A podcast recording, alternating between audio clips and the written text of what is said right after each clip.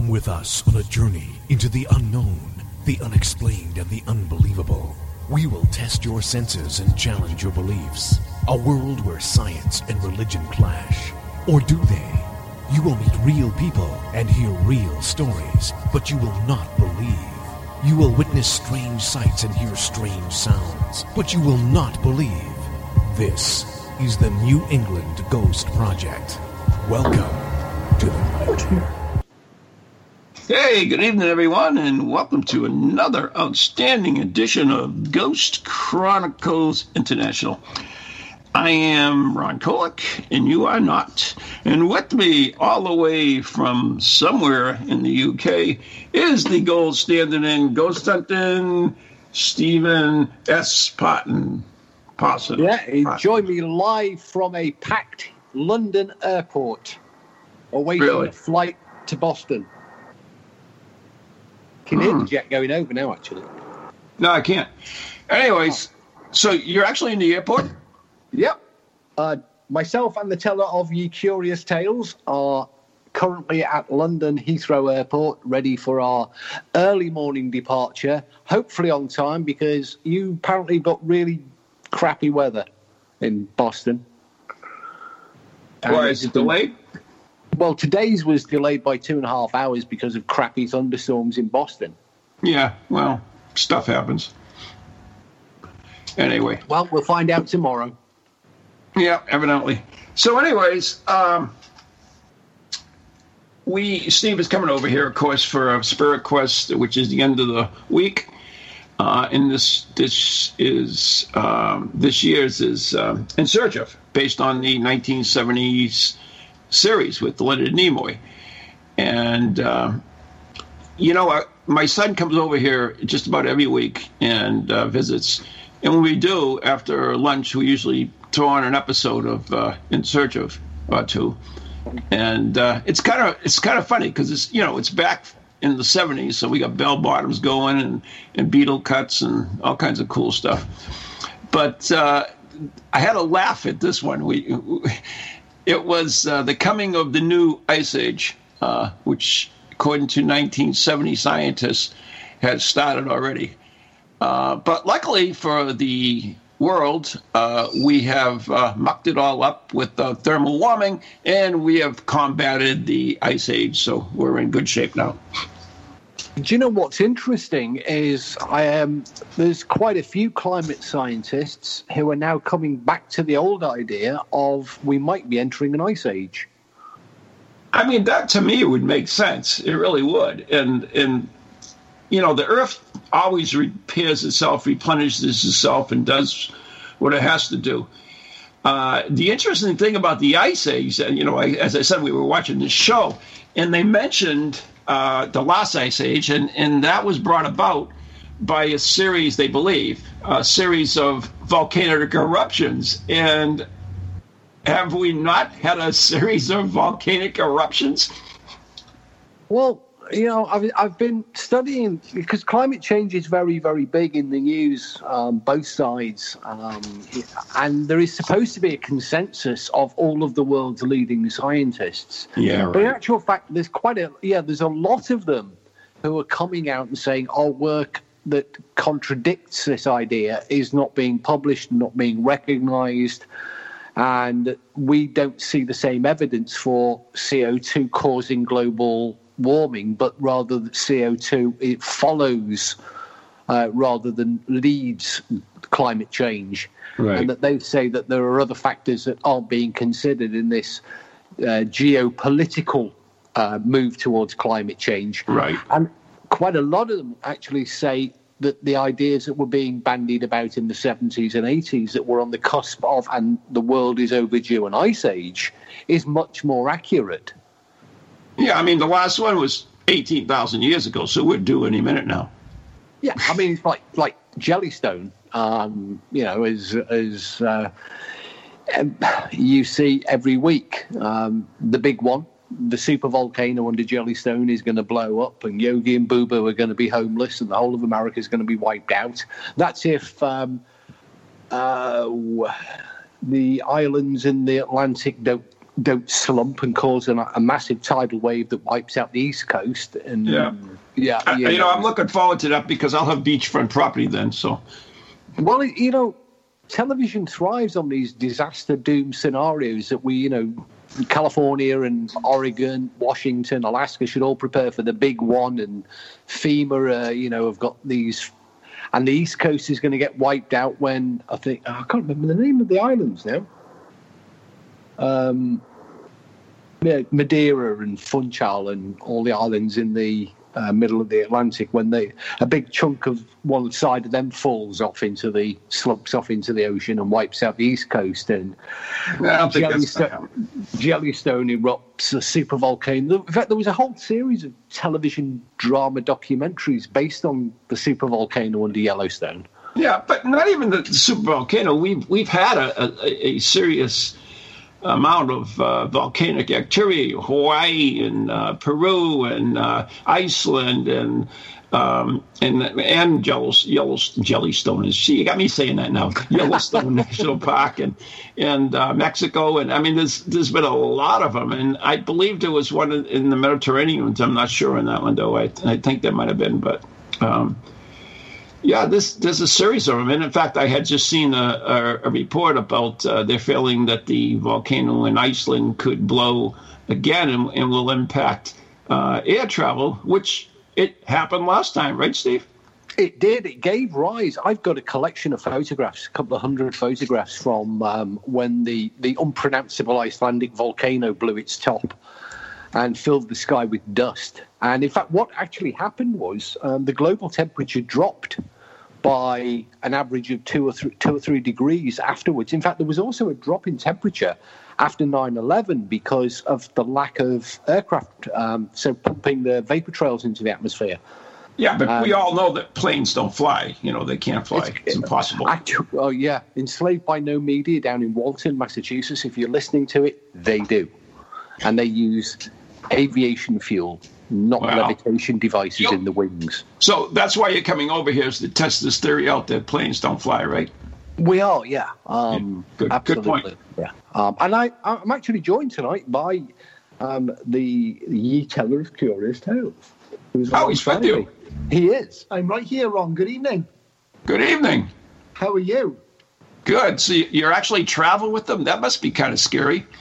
It is very scary. Do you know what? Uh, you, You won't be mentioned, going into the VIP lounge You- if you keep this up. you mentioned earlier about going back to the 70s and all the clothing you were we- you know, wearing and stuff like that. I haven't got these flares on all the time. That's the contents you described of Steve's suitcase. it, it was funny. I was uh, I was uh, um, renting him. Uh, well, both of you, the the place down the beach, and and the uh, person who I rented it from said, "Well, there's a washer and a dryer." I says, "Ah, Steve don't need it because he brings his clothes over here and he just throws them away." It's a very British thing to do. Um, hey, um, quick question: Do we have Wi-Fi? of course. Oh, everything is solved. There we are. Then that's all we need to worry about. But yeah, seriously, we're uh, myself and and Kat, who's also um, in the departure lounge with us. Hi, Kat. Hello. Oh, hi, Kat. Hello. It's Kat and I are celebrating ten years married. Um, To each other. yeah, Oh, okay. and happily. Mostly She is happily. there, isn't she? mostly happily. and so we came down to London on Sunday, um, and we've been being tourists for a couple of days. And because uh, because our flight tomorrow is much earlier than the usual evening flight, then it's necessary for us to actually be at the airport at stupidly early o'clock in the morning. So we have to be in position tonight for the early check-ins. Really? Wow. That's pretty sad. And you wonder why I don't go over there. Hmm. Well, do you know what? I after after being a tourist for the last three days um, and travelling on the the London Underground and going to the tourist sites and doing tourist things, I wouldn't recommend it to my worst enemy. it's So, so it that's why Dylan's, horrible- Dylan's going, right? It is a horrible, horrible experience being a tourist in London. And I'm, I, I really couldn't say to anybody, come to the sites are great. You've got fantastic history, you've got fantastic monuments, you've got fantastic sites, you've got museums that you know to die for. And we've been to a couple of them, but Britain is just a rip-off, nasty, overpriced place with very bad transport infrastructure and a group of people who are just hell bent on squeezing every last penny cent that they can out of people. So why don't you say what you really feel? Yeah, but apart from that, um, But you know, I, I'm really surprised that London is still there because ever since I was a child and I watched any of the monster movies, London was always destroyed. Every science fiction, every movie, London always gets destroyed. It's, you know that was the first thing that, I, that struck me as odd when I got to New York five years ago uh, that it was actually still there because I've seen it wiped out in so many sci-fi movies. One thing I did see today, we went to the British Museum today, and um, in the corner of one of the exhibits was. Do you know the crystal skull that opens the Arthur C. Clarke programs, the Mysterious Yes. World program? yes, yes, The, the, the Tiffany skull. That's there in the British Museum, yeah. and um, I, that I did know. um, it's a fake. Uh, Uh, that's that's not exactly right. I Well- will have to correct well, you on that. Is it- not a fake. It is a real rock crystal carving skull, yes. but it only dates to the 19th century because a few, a couple of years ago, and the, the exhibit shows it, Mm-hmm. they they put the skull under a scanning electron microscope, Absolutely. and and it has wheel tool marks which didn't which the Aztecs um, didn't have. so um, you say. Uh, well, But according to ancient alien, uh, ancient astronaut theorists, they would have the tools to do the You ancient know, actually, what's really interesting that you say that. If you go into the Egyptian section of the British Museum, there are granite sarcophagi that have got drill holes in them and saw marks, and they can't be anything else. There is, if you show them to an engineer or you look at them under, uh, archaeologists have just said that they were using, you know, s- sticks dipped in sand, and Right. these are perfectly cut drill marks and circular saw cut marks. right. So yeah, it, it, it might be quite possible that, that a wheel cutting tool was used on the skull, and that's the whole basis of saying it's fake. is Right, because they actually did some previous dating on it, and they they on the on the Benz on the uh, Hedges skull, and uh, they could not uh, give you a date on it because the uh, it was cut so smoothly and so forth, and blah blah blah blah blah blah. But uh, yeah, the the um, that skull is still around, as well as two skulls that were donated to the Smithsonian. Uh, they are at the Smithsonian. Uh, and uh, there's another one too. They there's, there's it's a, it's an interesting. I have I have a, uh DVD that I actually purchased on this, and uh, it's an intriguing story, and it, it's one of those things that you know you, say, oh yeah, see it's a fake, and then but it always you always have that little bit of doubt in the back of your mind. Well, I think the establishment, you know, the the um, curators and the establishment of the British Museum The are going to, are going to be highly unlikely to come out with a "we can't explain" explanation Right. or statement relating Right. to it. And and if they do um, these electron microscope things that reveal these marks, then for them that is um, signed, sealed, delivered. It must be 18th, 19th century. Not thatwithstanding, having seen one up close, and I mean up close in its in its display case, Yeah. it is an incre- whoever made it, whenever it was made, it is an incredible. It's bigger than life size.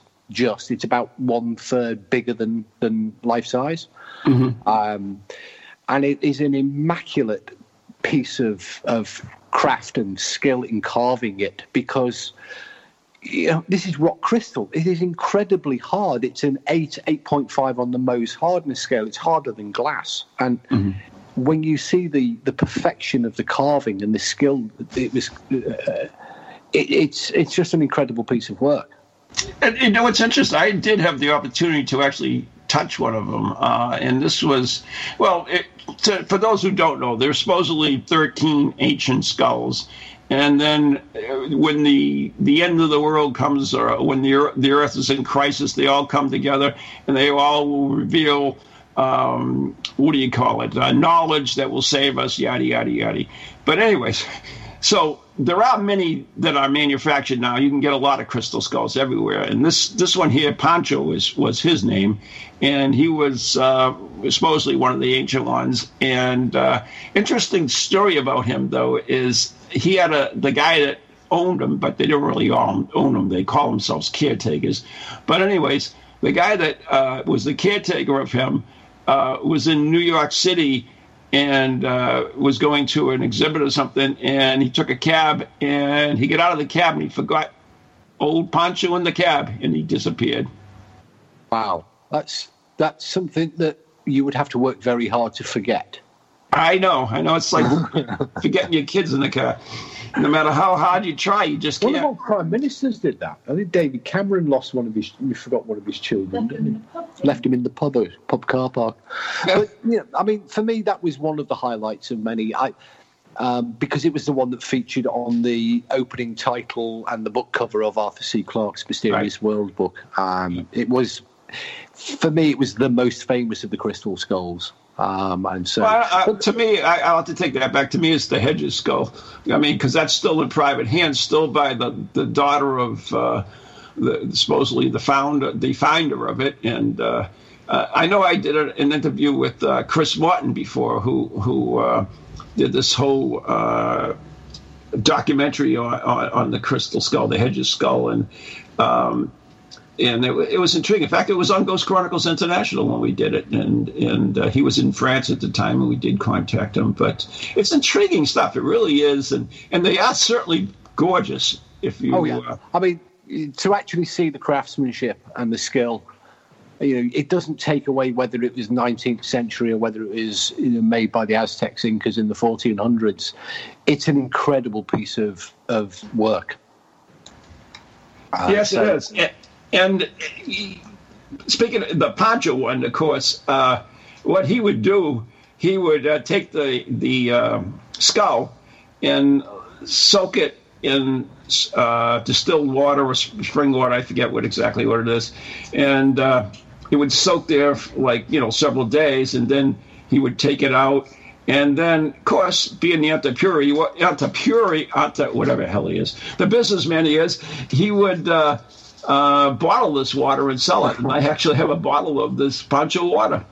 There you go. So I mean, the in- ingenious person that I am is that I uh, was given one of those uh, miniature, which you have, by the way, miniature crystal skulls that had the vodka yeah, in it.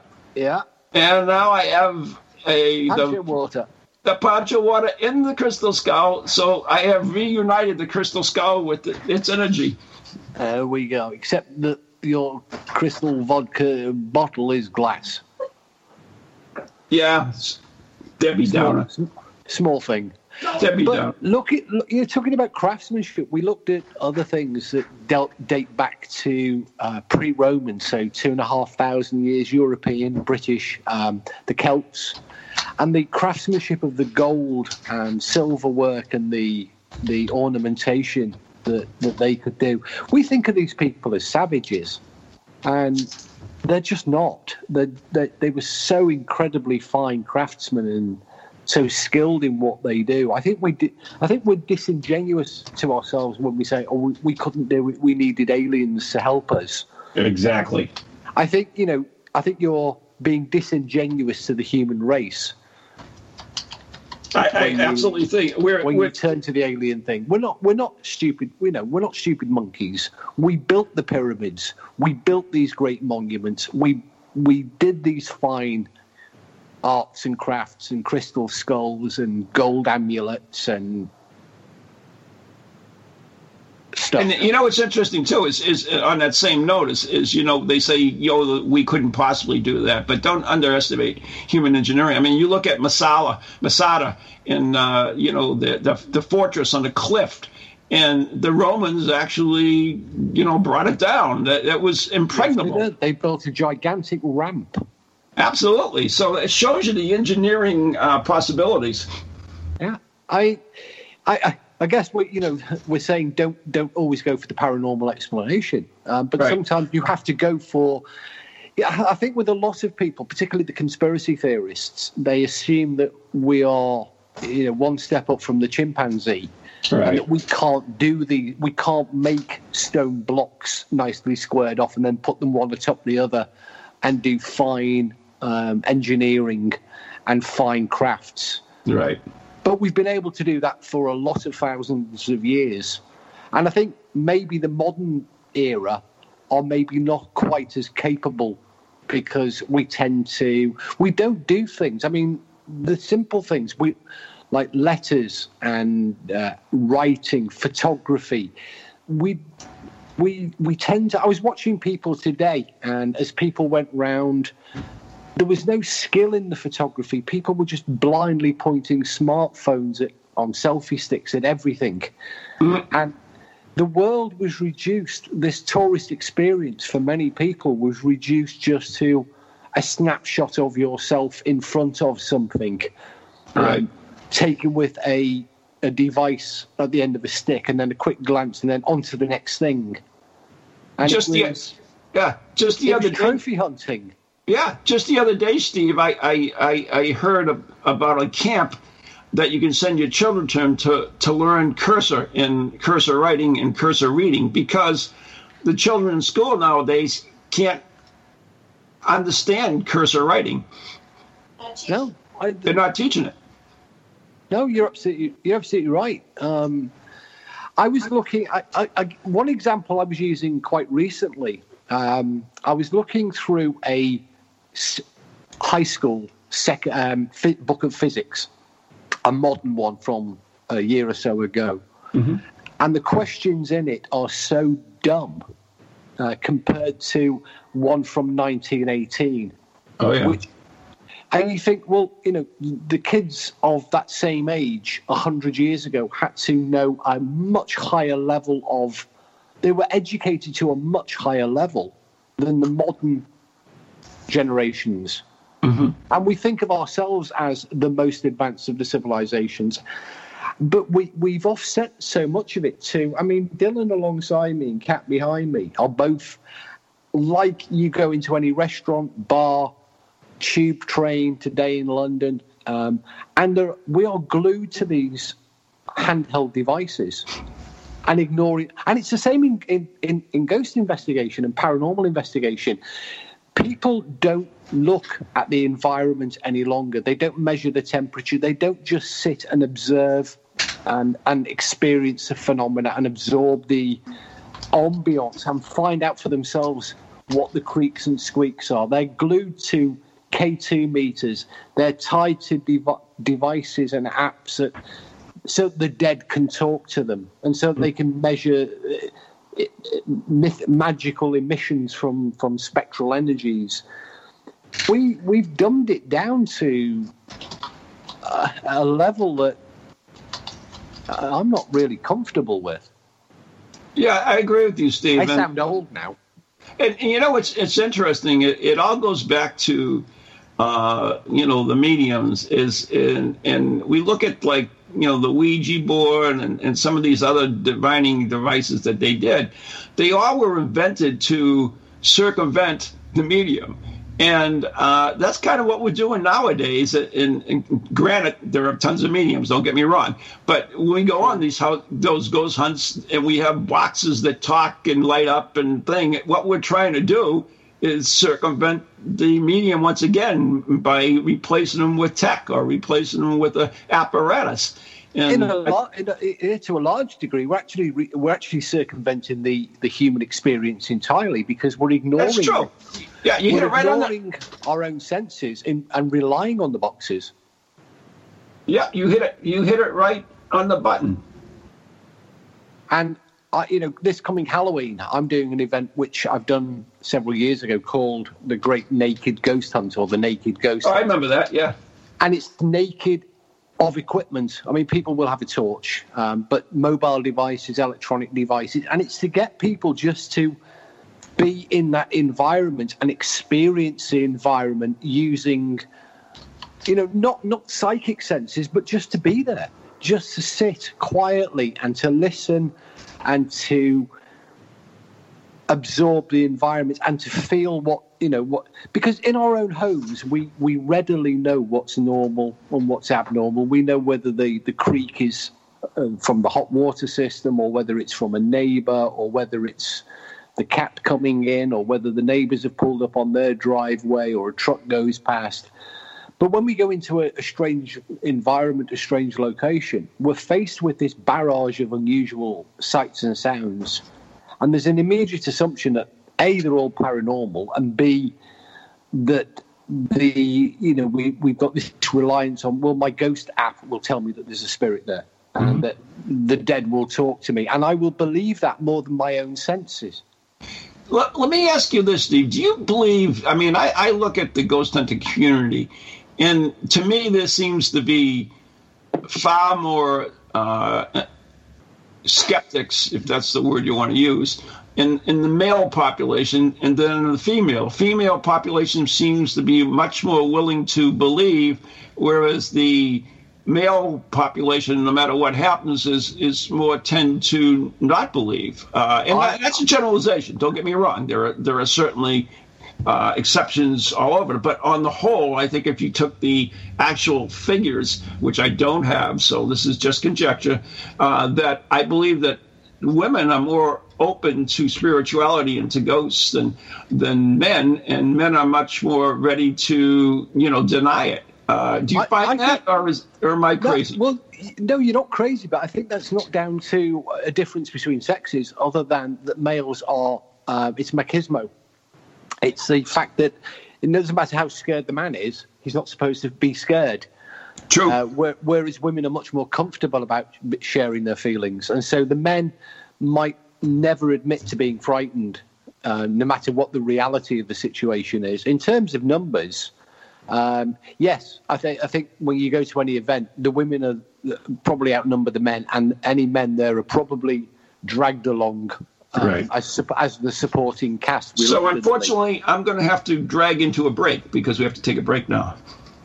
So uh, you're listening to Ghost Chronicles International right here on TogiNet and Pararex Radio, and I want to hi- give a shout out to CC and Pararex, and also with uh, joining us today somewhere in the background is Mrs. Parson and uh, the teller of curious tales.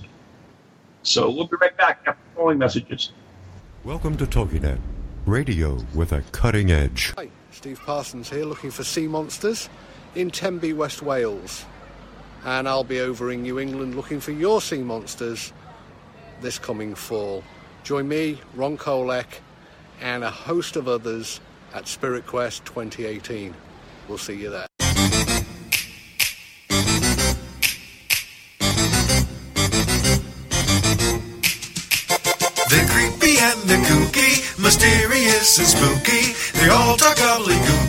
The Parax family.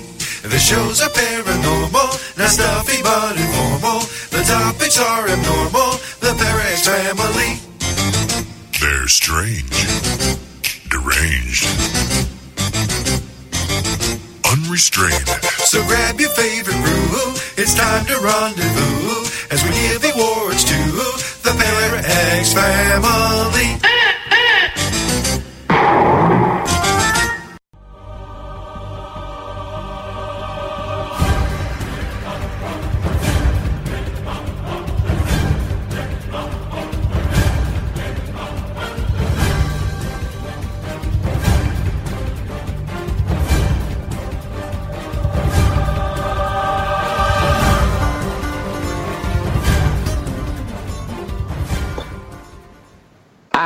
Welcome back to part deux, two of Ghost Chronicles International. I'm not in Tenby. I'm not looking for sea monsters. I'm actually tonight, in fact, at London Heathrow Airport, waiting to come to New England to look for your sea monsters. This is Ghost Chronicles International on Toginet with New England's own Van Helsing, me, the gold standard, and ye teller of curious tales, who's sitting with a very large alcoholic drink alongside me.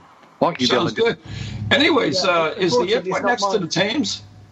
Sorry, no, no, no. The River Tame, Thames is uh, nowhere near us. We're 15 mile. Heathrow's 15 miles to the west of the city. Although you can actually see it. You, Oh, that's like- good. So the sea monsters can't get you there.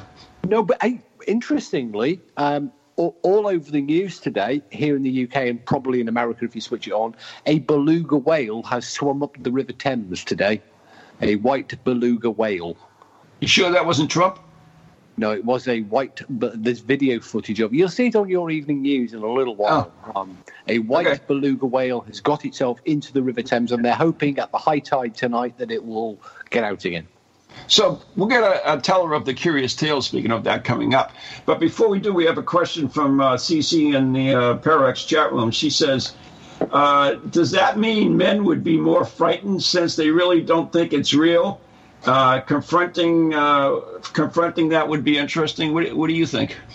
Actually, um, I've I, have spoken about this uh, in the past because when you when you see very you know these bodybuilder type these um, um, a, a, what do you call type A male personalities um, sort of macho alpha males that's the one uh, when they're confronted by um, phenomena that they can't explain they tend to appear to be more frightened and more scared. And I think it's kind of because they're used to dealing with threats in a physical way. If somebody attacks them or threatens them, they, they can you know use physical force and beat their opponent. But when they're dealing with something that they can't see or touch or perceive, but is equally threatening, like a ghost, then it, it becomes more threatening because it's outside of the sort of usual parameters for threat um, uh, evasion or threat um, countermeasures by you know by physical means. So yeah, I would absolutely agree that in some circumstances, particularly the more alpha the male, the more likely they are to become th- uh, frightened by a unusual experience, and that's that's something that I've observed on more than you know uh, several occasions.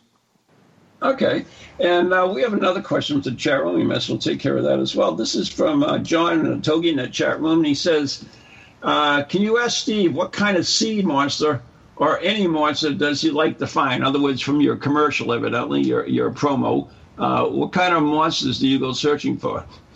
Well, I've I've spent quite um, quite a considerable amount of time on the shores of Loch Ness, um, looking for the Loch Ness monster. And I come from a part of uh, the uh, the world where there are a lot of reported sea monsters um, off the British coast, the British uh, west coast, and um, I live in hope. I live in hope of one day having a sighting of my own. And of course, coming over to your side, you've got the very famous Gloucester and Cape Ann um, sightings that took place in the 19th century, which were witnessed by hundreds and hundreds of people over an extended period of time.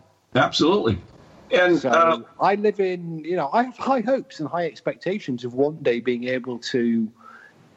You know, we had a beluga whale in the Thames today. Yeah. So That's- unusual, weird stuff does take place. Now, 150, you know, 50, 100 years ago, 150 years ago, if this big white whale, because the beluga is white, um, you know, was seen by somebody. Moby Yeah, I mean, what would would would they have immediately known it was a beluga? Or what- you know, if the, if the sighting was of a very short duration, what would they? You know, would it have entered sea monster lore?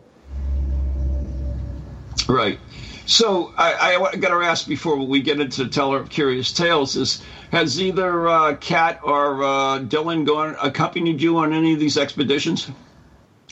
Not to Loch Ness, no. Although Dylan and I were talking about something to Scotland and Loch Ness, um, possibly for 2019.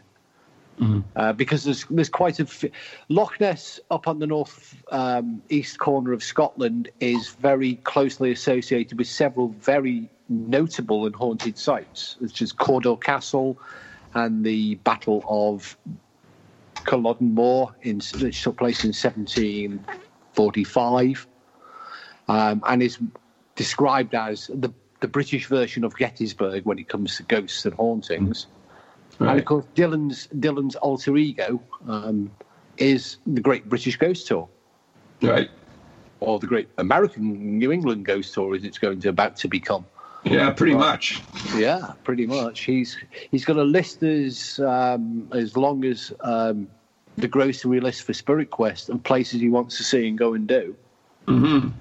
So, anyways, he's here. You can speak to him. so Dylan, uh, would you like to introduce this new teller of curious tales for us? Your Teller of Curious Tales voice. Oh, especially. Well, I- I'll tell you what, Ron. If I walk out the room, the teller will come back in. How's that? If I walk out the room, because the teller and I. I was waiting for it. What? He's lost me as well. Just introduce the bloody thing. Okay, Tonight. so without further ado, here's the teller of curious tales. You blew your big chance then. You're too clever. Let's play. There's always a, a lead in. Maybe. Teller? Introduce it. Tonight on Ghost Chronicles International, a new teller of curious tales for your pleasure. Hopefully. And some typing sounds. It's not playing. Oh well, Okay, so that was rubbish. Gremlins. But we do have a live teller of curious tales this coming Friday night at Spirit Quest. okay. um, with a cast of several, and several of whom don't know they're in it yet. Really? Yeah. Well, I'm looking forward to it. And uh, Dylan, this will be the first time I've, I've met you in person, so uh, I'm certainly uh, looking forward to meeting you as well. And You didn't say that when I came over. who? I'm looking forward to it as well, Ron. Really looking forward to it. Right, and and there are several people over here on this side of the pond that would would like to meet the teller of curious tales as well. So, uh, looking forward to that. But anyways, uh, going back since I'm not sure that we're going to get to be able to play that, so unfortunately, another time. It was a good one as well because you put sound effects in, hadn't you? Yeah. You had sound effects and everything. Really, sound effects? Uh, he sent me a message. The teller of curious tales sent me a message when he forwarded it to me saying, "You'll like this one. I've got the genuine sound effects." Really? Is that like a stomach grumbling? Probably. I don't know. He's here. Ask him. You're asking the wrong person. We have the teller of curious tales alongside. Why in doesn't he answer? I don't know. Ask him. I have. Why Some- somebody keeps interrupting, getting in the Oh. way. The actual sound effects, uh, it, well, you, you need to listen to the story and where it takes place. Um, We can't, can we? I know this is the trouble, but the actual sound effects of what the story is about are from a recording of the actual events themselves. Oh. So this is a big tease for next time that uh, we play, Yes. if, if we ever do. So the the British uh, Ghost Tour is is a terrific website. If you haven't uh, gone there, go check it out. Uh, the great is it great, right? Great British Ghost Tour. Yeah, greatbritishghosttour.co.uk. Right. So I, I mean, are you going to go to the, the have it the Great uh, American Ghost Tour? Is is that what's next? That may well be what's coming next, Ron. Dear, dear, Um, you say. there's a, a list of places I've got. Uh, I want to see. Obviously, Salem's going to be on the list. Um, Plymouth is on there. Um, uh, a place called Deerfield. And of course, Deerfield. take, taking a trip down to see uh, Lizzie Borden's bed and That's- breakfast. That's a long trip. I want you to know, all those places are very very long from where you are.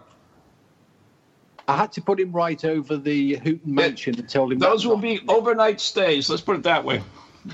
Um, I did explain to him the Houghton Mansion is off limits and USS Salem is sunk. no, it's not sunk. Oh, I thought it was covered in zombies when we last saw it. yeah, well, that's true too. But anyway, all right. So uh, And I also explained to him that unfortunately Portsmouth Harbour and Fort Constitution are off limits because somebody did the ghost hunt on the 8th of September. not us. Well, you did the visit instead of doing a ghost hunt. The port. No, we do the tours every year. But anyways, uh, so Dylan, why did you pick these places? Like, for instance, why why are you fascinated with the Lizzie Borden house? It's because it's one of those iconic uh, murder mysteries from a criminal aspect, um, but also because of the the fact that it, it's it's received media attention as well. It features in um, in print, in TV programs. At the program Supernatural, even made uh, an episode all about it. So it's one of those things that um, is known outside of America as well. So mm-hmm. I think that that sort of piqued my interest. Um, yeah, I mean, it's it's even in our first book, Ghost Chronicles. Yeah, exactly. I have it in a bottle. Yes, you do. Moving right along. So, so that's why you're interested in going. What about uh, Salem? Why Salem? again, when I was in, uh, when I was oh, about 14, 15 years old, uh, when I was uh, in school, we read The Crucible by Arthur Miller, um, which obviously it's about the Salem witch trials. Uh, and that from that from that moment, it really just caught my attention. It's always been one of those places that I wanted to visit. And when I started reading about the sort of accounts of uh, ghosts and the hauntings, it was a that was a place that that was really on the must see list. Okay. And then let's move out a little farther, Western Mass. Deerfield? Yeah, that apparently is um, the site of uh, an Indian massacre in uh, the 1700s, um, where the village was raided uh, at dawn morning and the survivors were marched north to Canada. Uh, and as a result of that, there's quite a few haunted sites uh, around the uh, the town. Yeah, there's some good stories about that, and uh, actually there's a lot of great stories that we have in New England. Uh, of course, at Spirit Quest, Jeff Belanger will be there, who.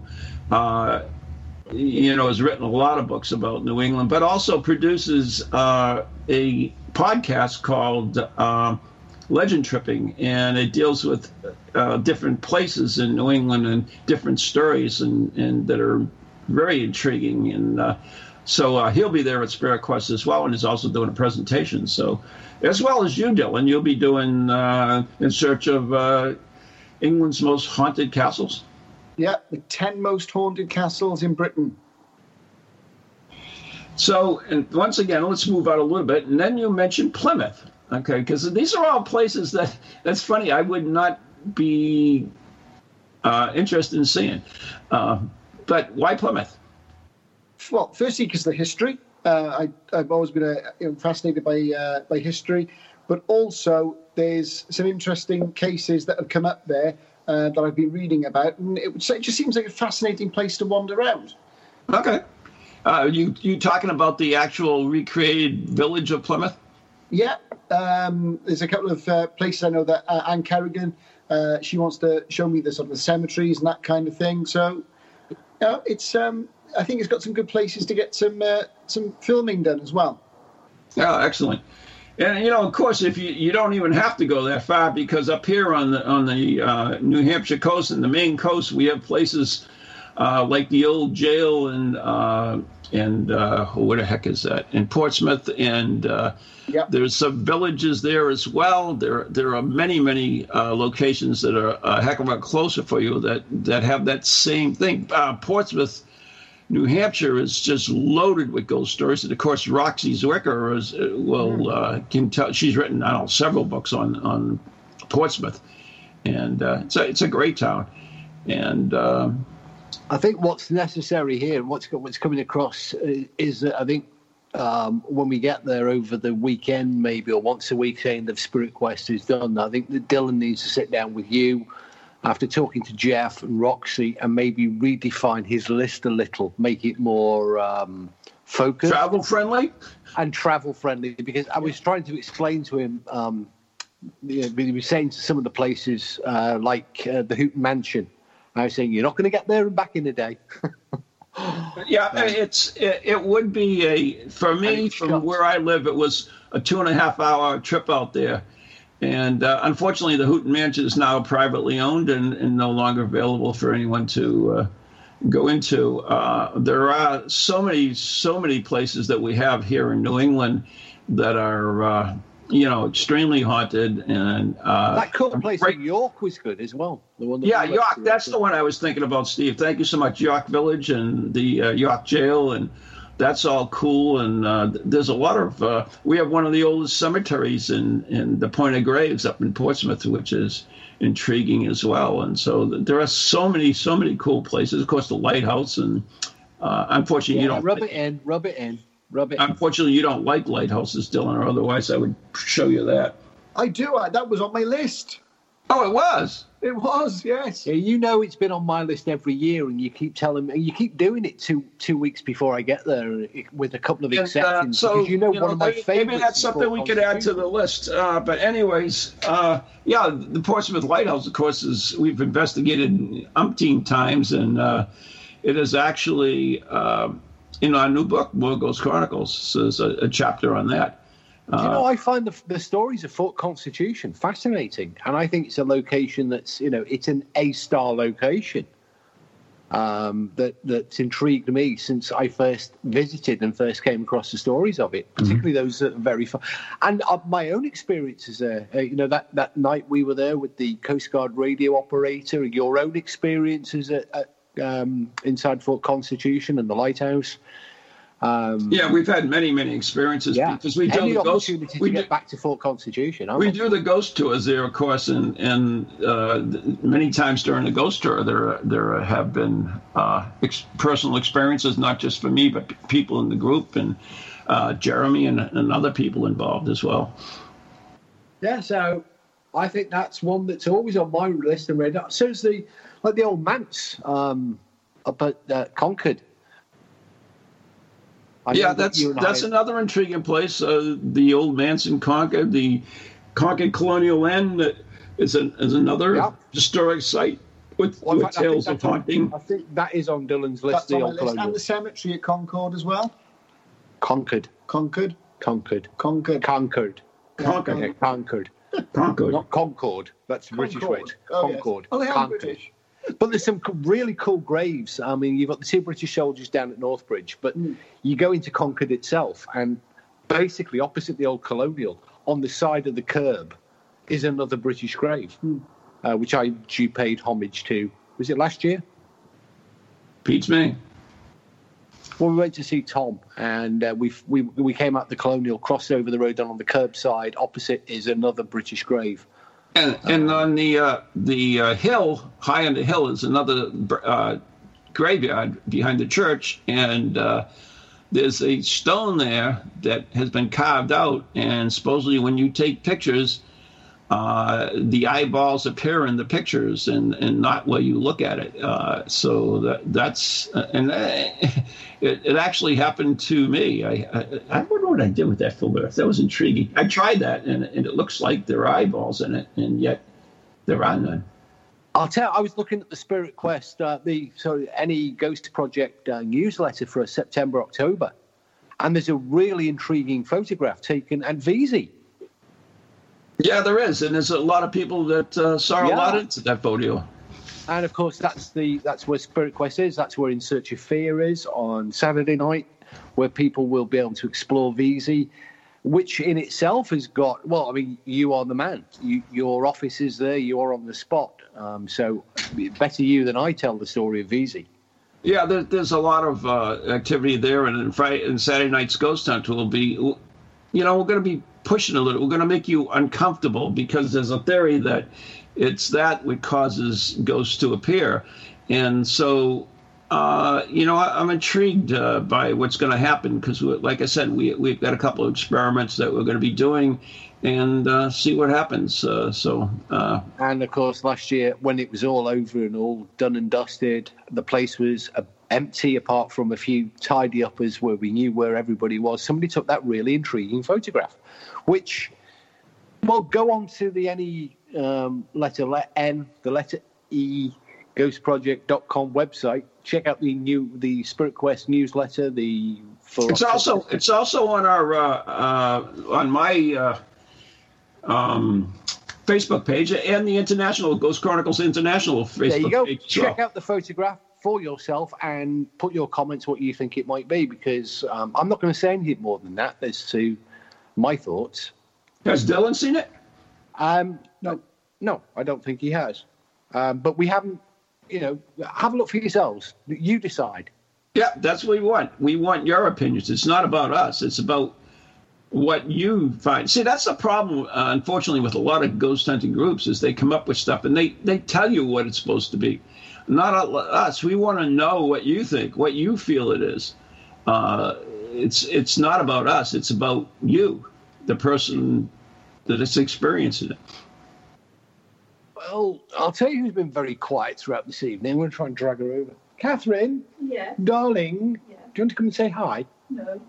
because you have an opinion on these things as well, don't you? Because Catherine, Catherine, you know, quietly in the background doing her university um, work, is is also a very experienced hunter of ghosts and things paranormal. Although very much in the background, It- she's she's um, hiding her light under a bushel because she's she's been around the block a few times in the paranormal sense. Wow. And Ten uh, years won't last more than that. But uh, what's your take on all this paranormal? You have to come a Can I bit be nearer. honest and say I was listening to my lecture? So what you. She was busy doing a university uh, degree course in the background. So, So, well, bring her up Course so I can't hear her at all. Come over Totally. a bit. You can't be heard. Now, don't be shy. Come Well, closer. can- Come closer, my dear. Hello, we're getting intimate here. You've been round the block, haven't you? Ghost, ghosty wise. I, You've had an encounter with an entire Roman legion. Oh, what bloody happened? You were there when it took place, but you, but nothing. Oh, the Legion of Light. Yeah, hang on, Yeah, move the the- microphone. The man was mad. What is this? I was on a ghost hunt with a not very reputable ghost hunting group where a medium was very much someone who wanted to be the center of attention and demanded that we all stand around him because he was a member of the Legion of Light and was there to bring forth protection for all of us. Oh, that's so sweet. And it had an entire Roman legion. And he had an entire Roman Legion of Light standing behind him at the time. It was very crowded in there. No, It that's was only you a know. small room. Yeah. So I guess you didn't see the Roman Legion of Light. I saw I saw a very crazy man standing in the middle of the room wanting attention, but I didn't see any ghosts. No. How did you get into ghost investigating? Um, But let's let's put you in context. I watched the X Files, but that was just an interest. Um, I started looking for ghosts after my son, my brother's youngest son, passed away under tragic circumstances when he was 13 months old, and I, even as an adult, I was still petrified of the dark. So to raise money for charity, my mum was watching Most Haunted and thought it would be very interesting for me to raise money by being locked in a scary building in the dark and see if people would sponsor me. And off the back of that, I ended up meeting Steve. Um, and I started going out with ghost hunting groups because I thought, well, I need to see what it's about before I get myself locked in a building by people I don't know. Um, nothing to do with me, though, did it? Nothing ha- had nothing to do with you. It was more Richard Felix. Hey, what about my buddy? Fingers Felix. Dickie Felix. No, no, on the show he was actually called Fingers I don't want to know. Because things moved near. No, seriously, I shouldn't say this on air, but he used to be nicknamed Fingers Felix because things had a habit of moving nearby. Did you have a nickname? I'm sure he did. I'm Pain sure in the ass comes to didn't. mind. No, Imagine Carl had one for him. I'm sure I did, but I never learned it. Hmm. He was So, called Fred uh, Elliott by some people. Kat, let me ask you this because we're running out of time. Is Okay. uh, there's a, a photograph, and I'm I'm sure Steve showed it to you. Did, what was your opinion of that photograph that was taken after Spirit Quest last year? Um, I don't recall seeing the picture on. Oh, I'm sorry. Uh, I, I, I, I thought uh, I'll, I'll have to have a look and get back to you. I thought I'll Steve admit, I- shared everything with you, but I, I, I'm sorry, I, I didn't- I, guess he doesn't. Well, it, it was a case of I hadn't directed her to the web to the newsletter, and you know if she didn't pick it up and see it. Then I, we, I mean, we have our we have separate lives, We do. Oh, and yeah, we'll have we'll have um, extra cheese with that one. Yep, and that, of course, is the doorbell for the Pizza of the Dead is here, and uh, we're going to be going. So I want to uh, thank everybody on that end, the millions of people there at Heathrow Airport or whatever it's called, and uh, He also said a it- teller, teller of curious tales, the amazing Kat. she has to be amazing to put up with him, and of course my partner Steve. And I will be seeing you very shortly tomorrow. Good luck, Ron. Yeah, Yes, thanks. you I will. Weather, weather and storms permitting, we'll be your side of the pond tomorrow. Pond. So until tomorrow, cheers. What kind of you cheers? tomorrow. Chin chin. Well, so I'm going to talk by myself for the last minute, evidently. But no, anyways, no, I was I was just doing the formal goodbyes because nobody ever listens to the last two minutes of the show anyway. I mean, once the Pizza of the Dead bell goes, it's like God, like whoosh. okay. Tea So, break. anyways, Time.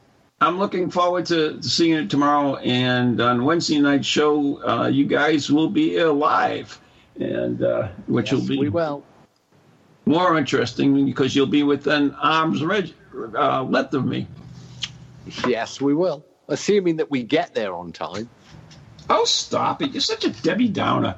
I'm not that. It's just today's flight was delayed because of your crappy American weather. No, no, no. It's not my crappy weather. It comes from Africa. Well, All the storms stop off the coast of Africa, and then they make their way up. So don't blame us. Well, we'll blame Trump. He did it. Yeah. That's me banned by Homeland Security again. And uh, TSA are standing by with the rubber gloves for Dylan. CC says there's been a, a tremor in the force, which means that Parsons will visit the U.S. There you go. Cool. So there's the tune. Good night and God bless everyone. Till next time. See ya. Hey, good night. God bless. See you all tomorrow.